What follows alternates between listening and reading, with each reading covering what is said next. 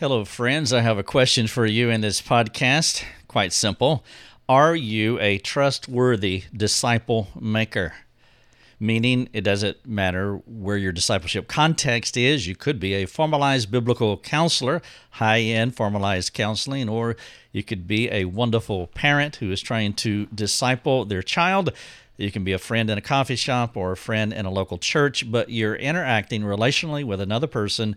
The big question that I want to talk about in this podcast are you tr- are you a trustworthy disciple maker? And what I mean by that and what I'm getting at is that in order to be a good disciple maker, you have to build an environment of grace. You have to build a context of trust to where a person is willing to reveal to you their valuable treasures, their secrets secrets, their vulnerabilities.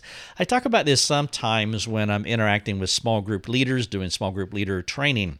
A small group uh, context, uh, many times, is a context where uh, the leader wants sanctification to happen. He wants people to be self disclosing, honest, transparent, want to have reciprocal relationships where people are, are sharing things in their lives so that they can iron, sharpen iron, that kind of thing.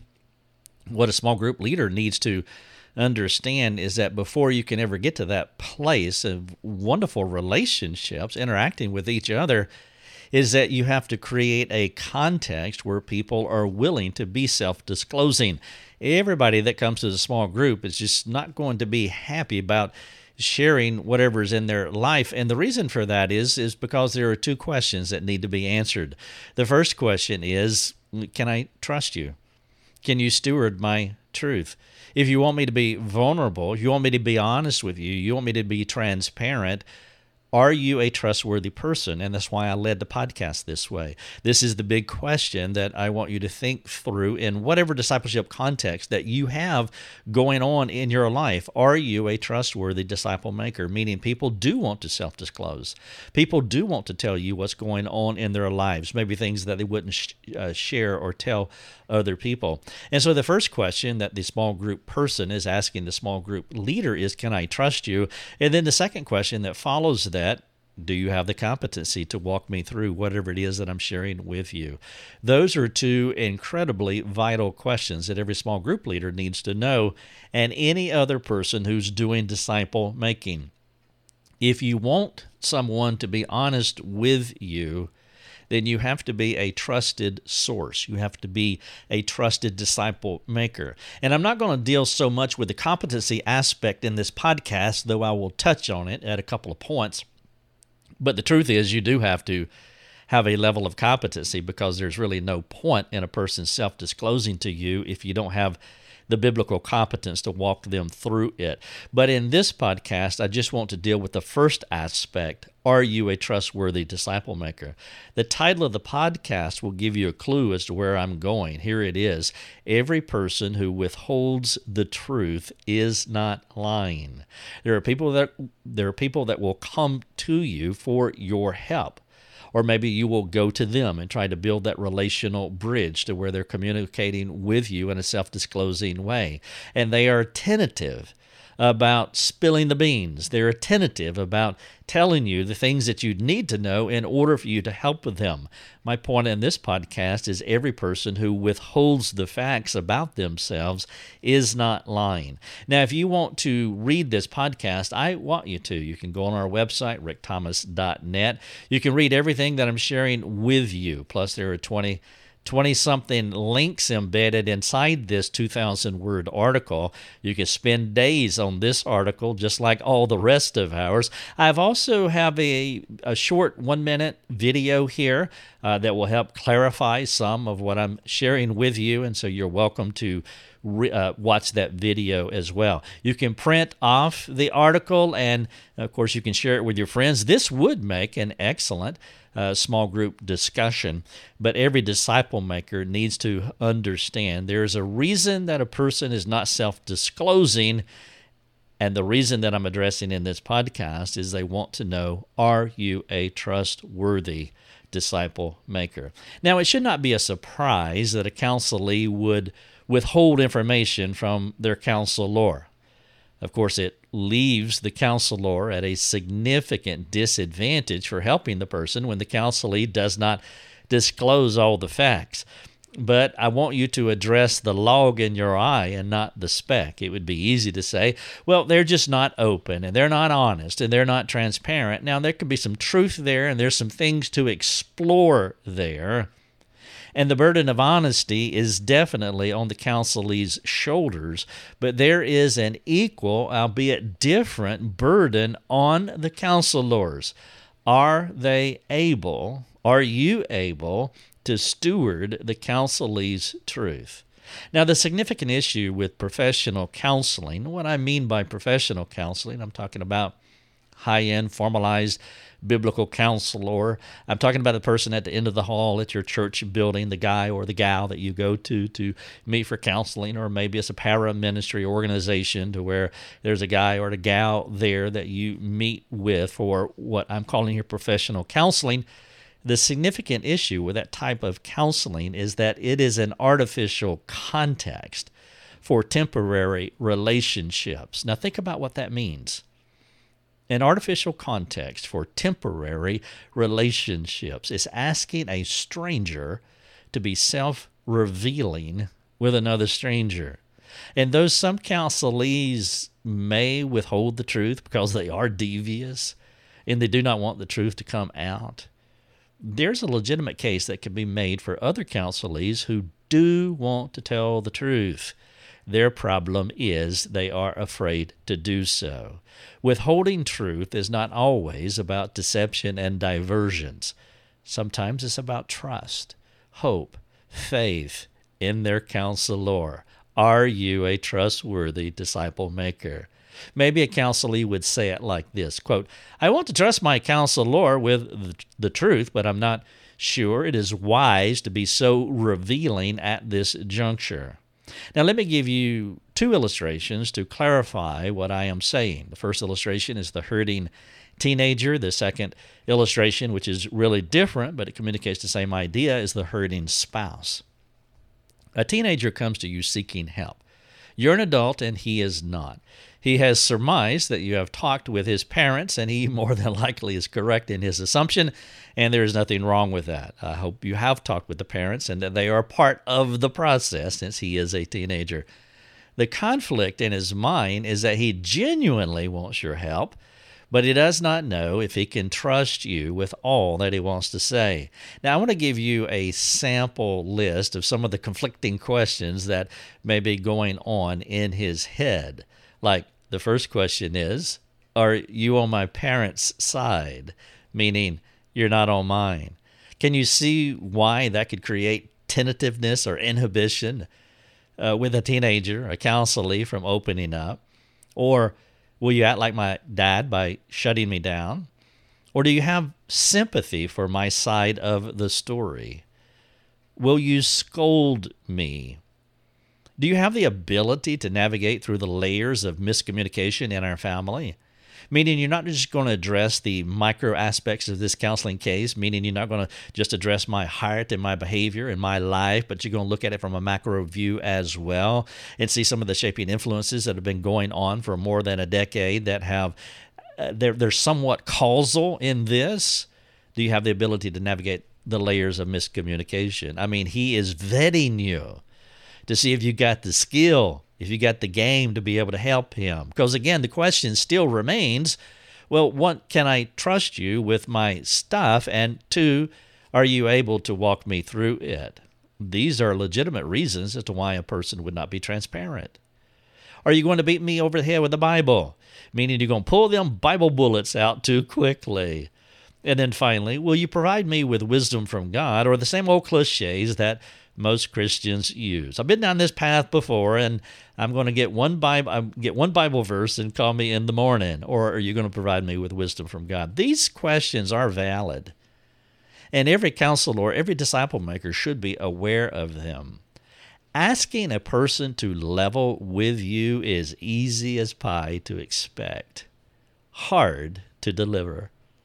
The counselee is giving you something personal. He's giving you his treasure, which makes him vulnerable to you. And so you must steward their vulnerabilities, which means you cannot fall into the ditches of cowardice you're afraid to speak the truth, or foolishness, you say the wrong thing at, at the wrong time. Now, there's other ditches in this road, but there's two of them. You're afraid to disciple well, fear of man, or you communicate the wrong thing at the wrong time. That's the hurting teenager. Now, here's another scenario, a bit different the hurting spouse. One of the most challenging counseling situations is when you're meeting with a spouse of a broken marriage, one spouse in a broken marriage. The courage and compassion it takes for the teenager goes to a whole other level with this counseling opportunity. The counselor is walking on a tightrope. Here it is. You believe what the person is telling you. You know there is another side to the story. Now, you've got to build trust in that relationship. You've got to create a context of grace to where this person trusts you. They are willing to open up to you. This is different from the teenager. As you navigate the tightrope, you want to release the counselee from any tentativeness or inhibition that would keep them from speaking openly from their perspective. Now, the novice counselor what they will do, they will oversteer the car by over communicating how much they believe the person. They are full on Me Too movement. But then the careless counselor would give the sense that they don't believe the person. The wise counselor will listen, will learn, will discern what the truth is according to this person. He would not communicate his disbelief in the person while letting them know that he must learn the whole matter. And within these two biblical aims of believing what they are saying, but knowing that there is another perspective, he will craft what he needs to say that ensures belief and builds trust again while, while leaving the door open for more data gathering. Not every counselor can operate at this level of competency. And that's okay.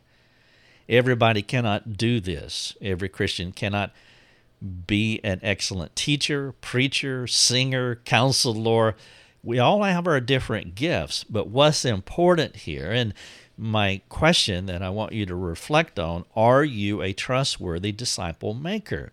This has more complexity than what it appears to have on the surface because when you're navigating this hurting teen, in order to be a trustworthy disciple maker, you have to understand some of the conflicting questions that are going on inside his head.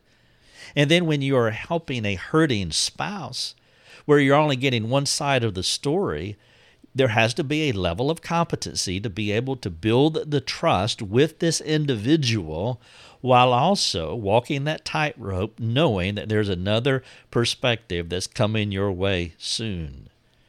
This is for competent counselors. Again, no slight on any individual. I think, eh, from my view, it's, it's God's mercy to all of us for us to be able to self assess and to see if we can operate at this level. Obviously, the weight is on the counselor to communicate compassion and competence at the same time. If he does this well, it will likely release the tentative soul from withholding all the facts about their problems. They will want to open up. They will not be inhibited because there is resident compassion and resident competence with this person. Counseling is about trust, and it goes both ways. Counselors need to lead counselees to more transparency, and then counselees need to know that they are they are safe with the individual. A counselee wants a counselor who who can hear and understand and counsel wisely. Carelessness and inconsiderateness will shut down the vulnerable counselee quickly. The counselor knows that he must lead them slowly. Part of his strategy is to incrementally draw them out, which is dependent on the trust that grows before them, uh, grows between them, rather. Parenting is an excellent analogy of this issue. You don't say all that you know to a child, but you wait. You build trust, but you do more than that. You assess the kid's competence. And then you do more than that. You speak according to their ability to receive what you have to say. And counseling is very similar to this. You wait, you be very patient, you build this relational bridge, you assess the individual's competence because all counselees are not made equally, and then you speak according to their ability to receive what you have to say. Patience is one of the most valuable traits of a competent counselor. You must wait while weighing the appropriateness of what you need to convey. And the big issue here to be a trustworthy disciple maker, I mean, big issue in addition to everything else I've said, is building that relational bridge. You see, part of the problem with releasing or withholding the truth is that counseling is an artificial context for accomplishing intense relational goals. Again, I talked about this earlier stranger on stranger. This is not our normal world. A counseling context is not a normal world. There is a difference between doing discipleship in a family, in a friendship in a coffee shop, a church setting versus the counseling office. For example, let me illustrate. In a local church, you have the time and context you have different times in different contexts. I mean, every time and context with an individual in a local church is not counseling. You're cooking out on the grill. You're going to dinner together. You're going to a baseball game. You're going shopping. You're texting. You're doing all sorts of things. You're worshiping on Sunday morning. In a local church, you have time and context to build relationally with a person where you can develop and secure their trust over months even years. The counselor does not have this luxury of time or context.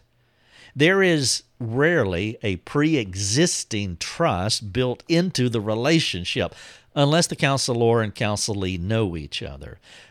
Initially, it is only the counselor's reputation. That is the only thing that the counselee has to run with to determine how far they should go with truth telling. I mean, can you see why it would be appealing to withhold the truth initially when you meet in an artificial context called a counseling office. Now, this reality is is part of why my counseling sessions were 2 hours back when I did counseling. I stopped doing counseling in 2015. Our ministry had grown to such a degree that I had two full-time jobs. I was training speaking, writing, our school. I was doing that, which is basically leadership development. And then I was also counseling. That's what I mean by having two full time jobs. And so in 2015, I stopped counseling. But up to that point, I mean, historically, for years, I'm talking decades, it would be exceptional for me to meet with anyone for less than two hours. I mean, sometimes people had things they had to go to. We'd meet for an hour, but that was an anomaly. I always met with two hours. In fact, I just had a session with someone today, and it was two hours. I had one last week with another couple, a leadership couple that I was meeting with, and it was two hours as well. I knew that I was working from a disadvantage because I didn't know the person and they didn't know me. And so I knew that they would be they would be the temptation, a positive temptation to withhold truth because we were strangers. And so I needed time to build a relational bridge, to carry truth over, which is an essential element when strangers meet. And that is why my counseling sessions historically have always been two hours. Now, I'm not throwing shade on those of you who meet for 55 minutes or whatever. I mean, you have your reasons and you have your methods that work for you. But for me, I needed the two hours because this idea of building relationally and building trust in the relationship and creating a context of grace where a person just wants to open up. I mean, they want to be transparent, they want to be honest. That takes a lot of work to do. And that's why I would meet for two hours. The irony here is that I would withhold the truth Sometimes, I mean, it works both ways. The counselee is withholding the truth because they're not sure, they're vetting you. But you also withhold the truth too because you don't want to shut them down. I mean, even Jesus felt the tension about speaking the truth or withholding the truth. He knew that his friends were not where they needed to be to process everything he knew. And so Jesus chose the incremental path to lead them. Now, I want you to really to think about the irony here. You want them to open up. They are tentative about communicating the truth to you. Your counselee's tentative about communicating the truth to you. And you use a similar strategy. You're tentative about communicating the truth to them because you want to carefully build a relational bridge. Again, Jesus chose this incremental path of truth telling.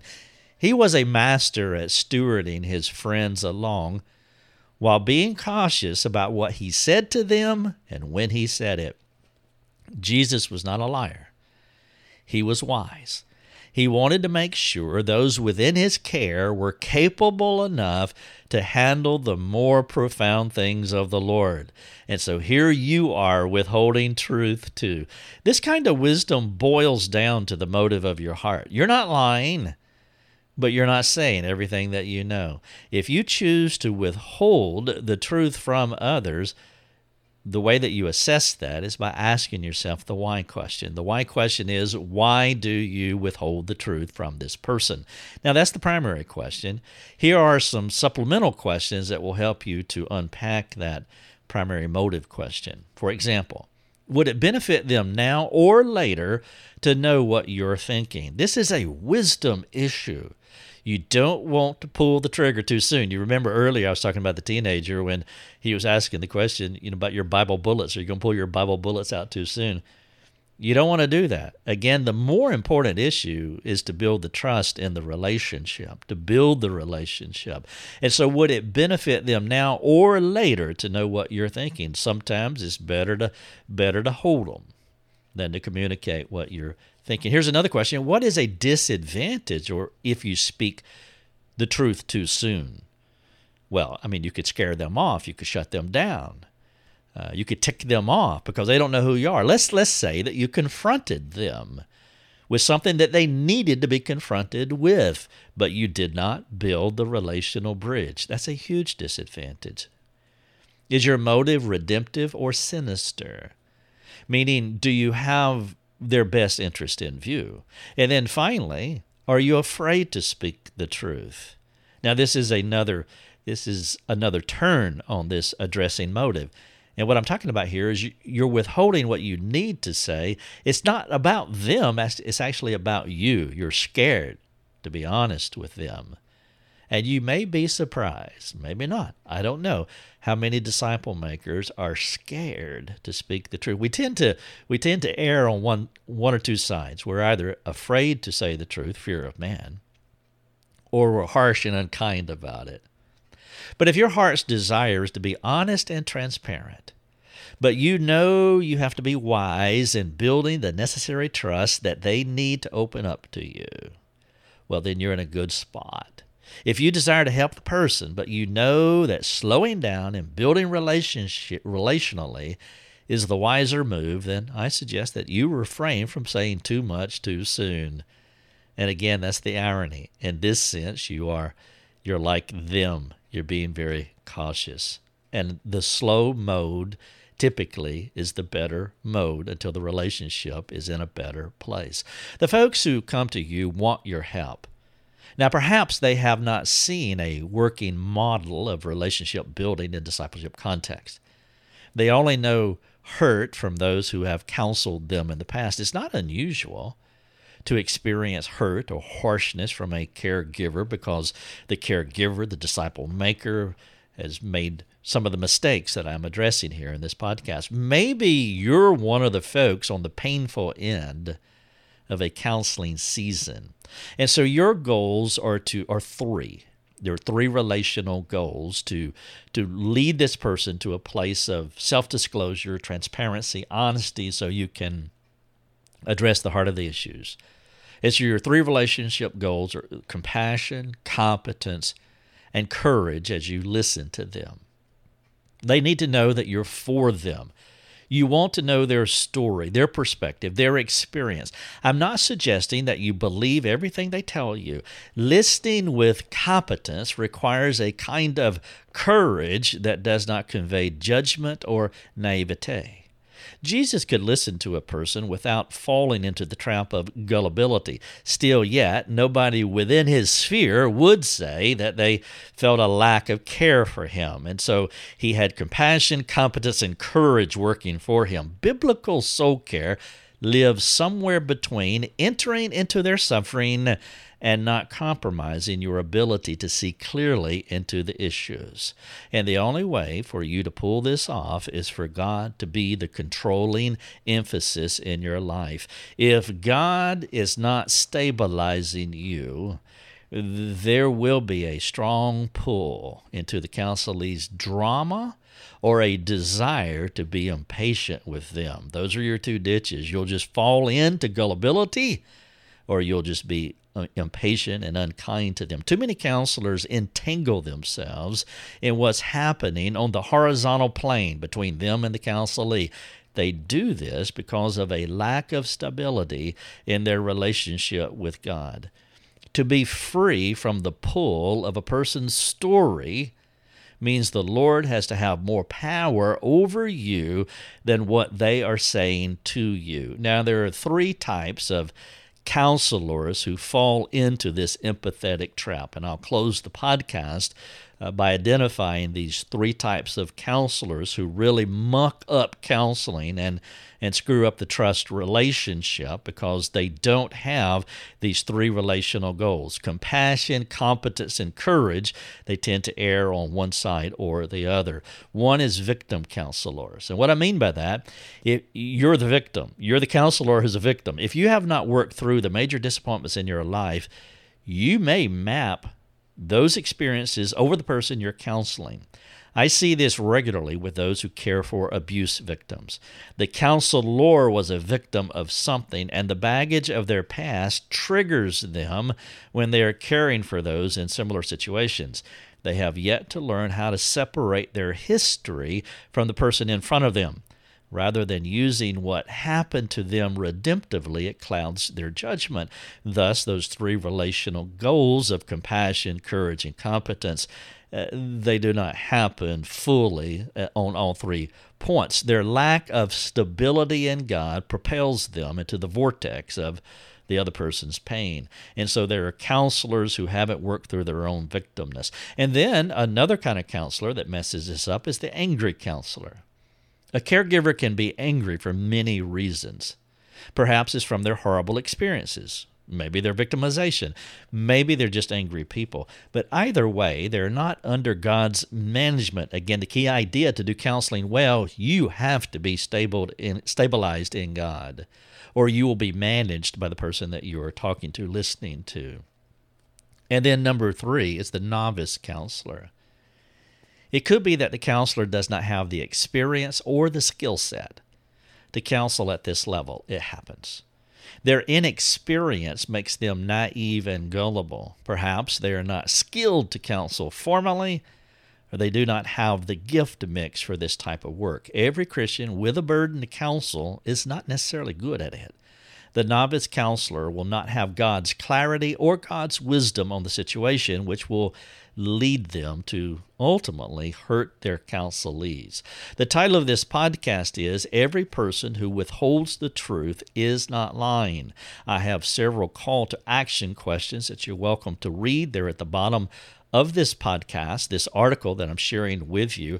Our content is free. It is brought to you by those who underwrite our ministry, those who uh, support our ministry. Quentin, by the way, thank you so much for becoming a monthly member. I'm so appreciative that you're helping us to uh, give our content away. And so I would appeal to you to read uh, these call to action questions and and work through those. And would be great if you could work through them with with someone uh, that's near to you and would be able to speak into your life. But the big idea: Are you a trustworthy counselor? Do you know how to create these contexts of grace that lead people to open up and be transparent to you? And then once they're transparent with you you have the competency to actually lead them through whatever their issues may be. As always, if you want to talk to us about any of our content or maybe another matter that's on your mind, you're welcome to do that. Quentin and others, uh, they help us uh, by providing a free community forum where you can chat with us about this idea here